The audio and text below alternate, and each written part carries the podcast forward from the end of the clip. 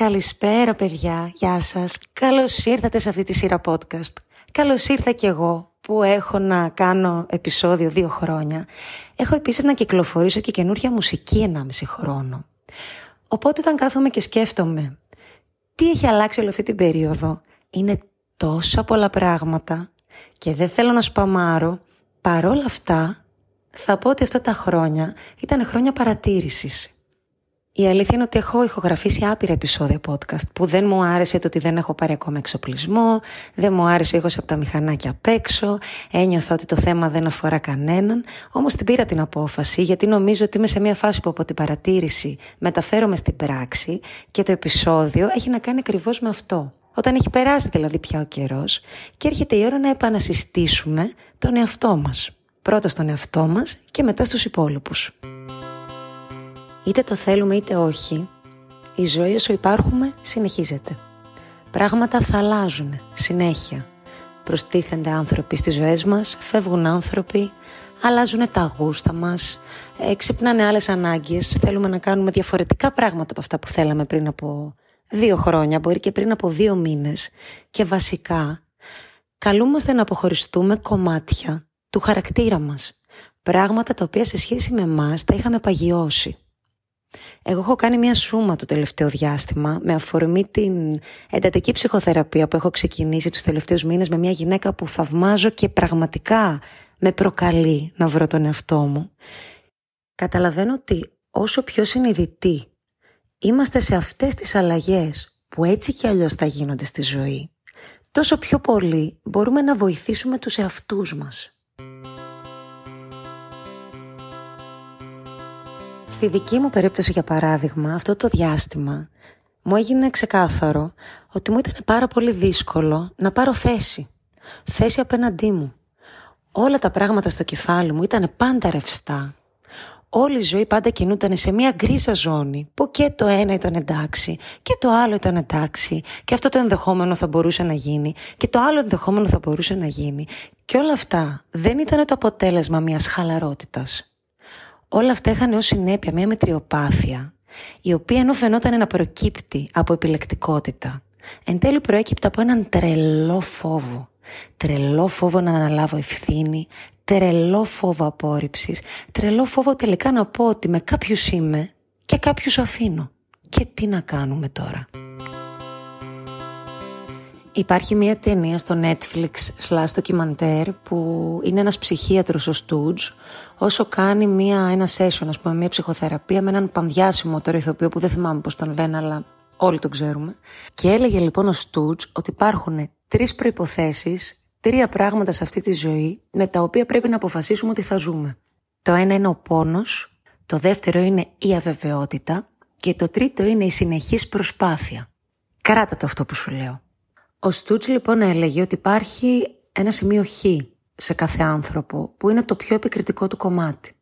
Είναι αυτός ο, ο εαυτός σου, είναι αυτό το σημείο βασικά του εαυτού σου που δεν θέλει να προχωρήσεις, δεν θέλει να εξελιχθείς, θέλει να ζεις μέσα από το φόβο και να σε κρατήσει πίσω. Επιλέξεις ο Στούτς έλεγε ότι είναι αυτό το σημείο του εαυτού σου που θέλει να σε γαμίσει. Το σημείο χ δεν το νικάς ποτέ. Πάντα θα έρχεται. Ή πιο συχνά ή πιο σπάνια. Συμφιλιώνεσαι μαζί του. Και κάθε φορά λοιπόν που έρχεται, θυμάσαι αυτά τα τρία βασικά πράγματα. Ότι στη ζωή πρέπει να μάθεις να ζεις με τον πόνο, δεν θα τον αποφύγεις ό,τι και να κάνεις. Με την αβεβαιότητα, ποτέ δεν ξέρουμε για τίποτα. Ακόμα και για την ίδια μας την ύπαρξη δεν ξέρουμε. Και η συνεχής προσπάθεια. Δηλαδή, εμένα μπορεί η φυσική μου τάση να είναι κάθε φορά που στενοχωριέμαι και που πονάω και που νιώθω αβέβαιη, να κλείνομαι στο δωμάτιό μου, να κυρώνω τις δουλειές μου, να γίνονται όλα σκατά και να μένω εγώ εκεί ακίνητη και αδρανής. Αν πάρεις απόφαση ότι μαζί με τον πόνο και την αβεβαιότητα το τρίτο δεδομένο είναι η συνεχής προσπάθεια, καταλαβαίνεις ότι δεν έχει κανένα νόημα. Θα κάνεις μόνο μία τρύπα στο νερό κάθε φορά που πείθεις τον εαυτό σου ότι τα παρατάς. Και κάπου εδώ συνειρμικά θα πω. Μου έρχεται να αναφέρω τις τέσσερις ευγενείς αλήθειες που συγκροτούν τη διδασκαλία του Βούδα, όπου είναι η εξής. Ο ανθρώπινος χαρακτήρας για να αλλάξει χρειάζεται. Ένα. Να υποφέρει και να έχει επίγνωση αυτού του γεγονότος. Δηλαδή ότι μέχρι τώρα κάτι που έκανα δεν λειτουργούσε, με έχει πραγματικά πληγώσει και το συνειδητοποιώ. Το ξέρω. Δεν είμαι καλά και το καταλαβαίνω. 2. Αναγνωρίζω την αιτία της δυστυχίας μου.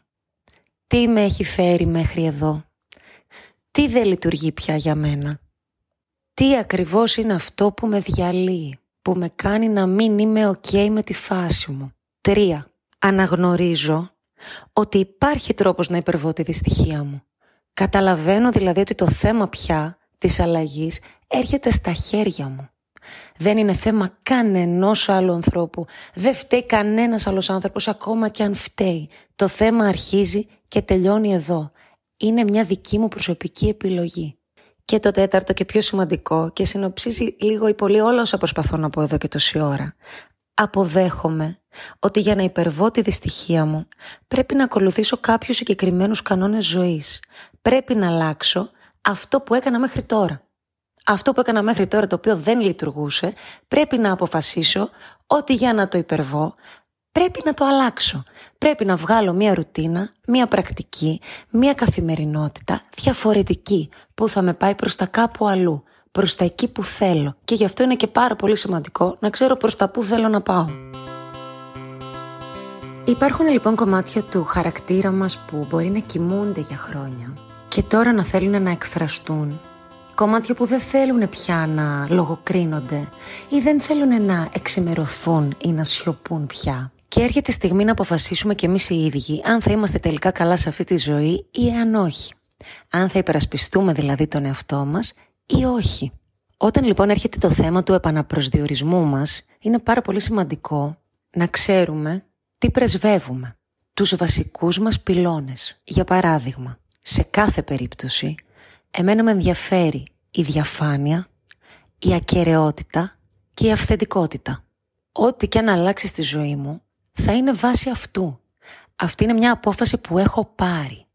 Και αυτά είναι τρία πράγματα που δεν θα αλλάξουν ακόμα και αν αλλάξω χώρα, και αν αλλάξω συνήθειες, και αν αλλάξω δουλειά, και αν αλλάξω φίλους. Υπάρχουν αυτά τα τρία, τέσσερα, πέντε για τον κάθε ένα όσα πράγματα είναι, τα οποία θα με συνοδεύουν πάντα και θα με βοηθάνε να μην χάνω την αίσθηση του εαυτού μου.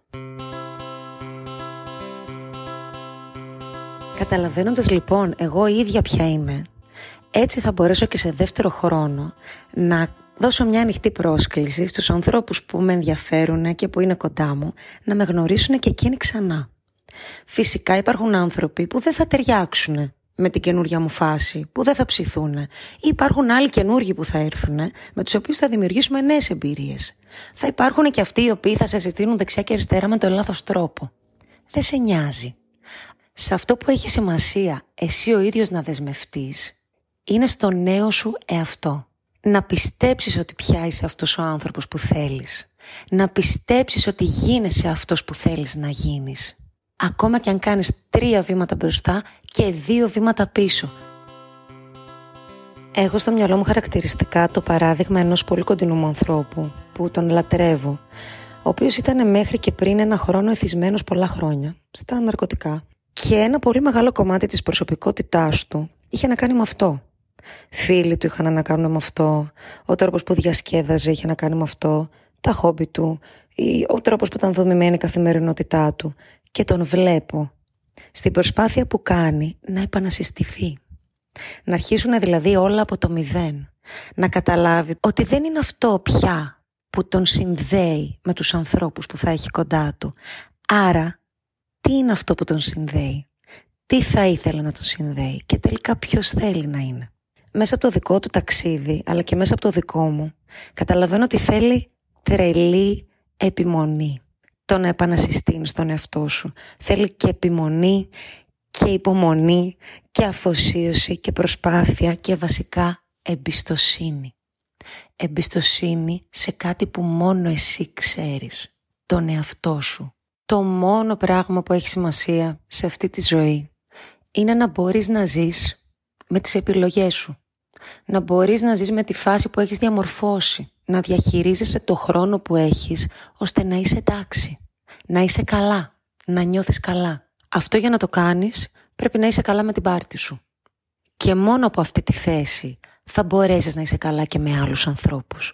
Θα μπορέσεις να δώσεις το σωστό σήμα για να έρθουν οι σωστοί άνθρωποι, για να φύγουν οι λάθος άνθρωποι.